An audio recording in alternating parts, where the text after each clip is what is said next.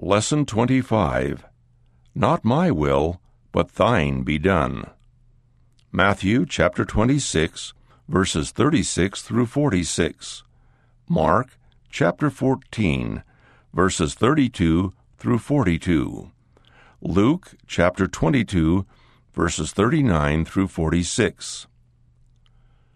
Why was Jesus willing to submit to the great suffering he knew he would experience in the Garden of Gethsemane? See Matthew chapter 26, verses 39, 42, and 44. What can you learn from the Savior's prayer in Gethsemane? How have you been blessed as you have submitted to Heavenly Father's will? What did the Savior experience in Gethsemane?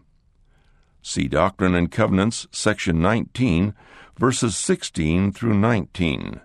Luke chapter 22, verse 44. Mosiah chapter 3, verse 7. Alma chapter 7, verses 11 through 13. Why do we need the atonement of Jesus Christ?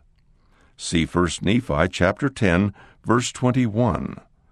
2 Nephi chapter 2, verses 5 through 9.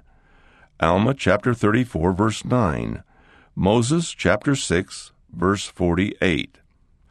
What blessings are available to us because of the Savior's atoning sacrifice?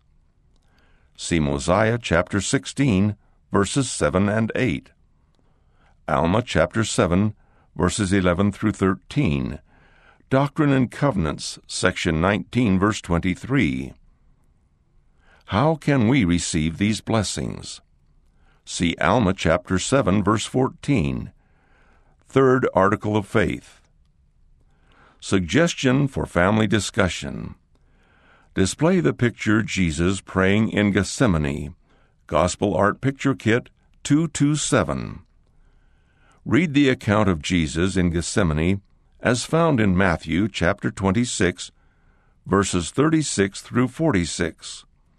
Luke chapter 22, verses 39 through 46, or Doctrine and Covenants, section 19, verses 16 through 19.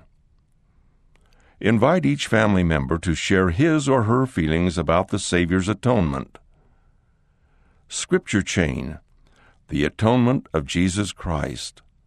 Luke chapter 22, verses 39 through 44. Doctrine and Covenants, section 19, verses 15 through 19. Mosiah chapter 3, verses 7 and 9. 2 Nephi chapter 9, verses 5 through 8. Alma chapter 7, verses 11 through 14. And the third article of faith. End of lesson 25. Not my will, but thine be done.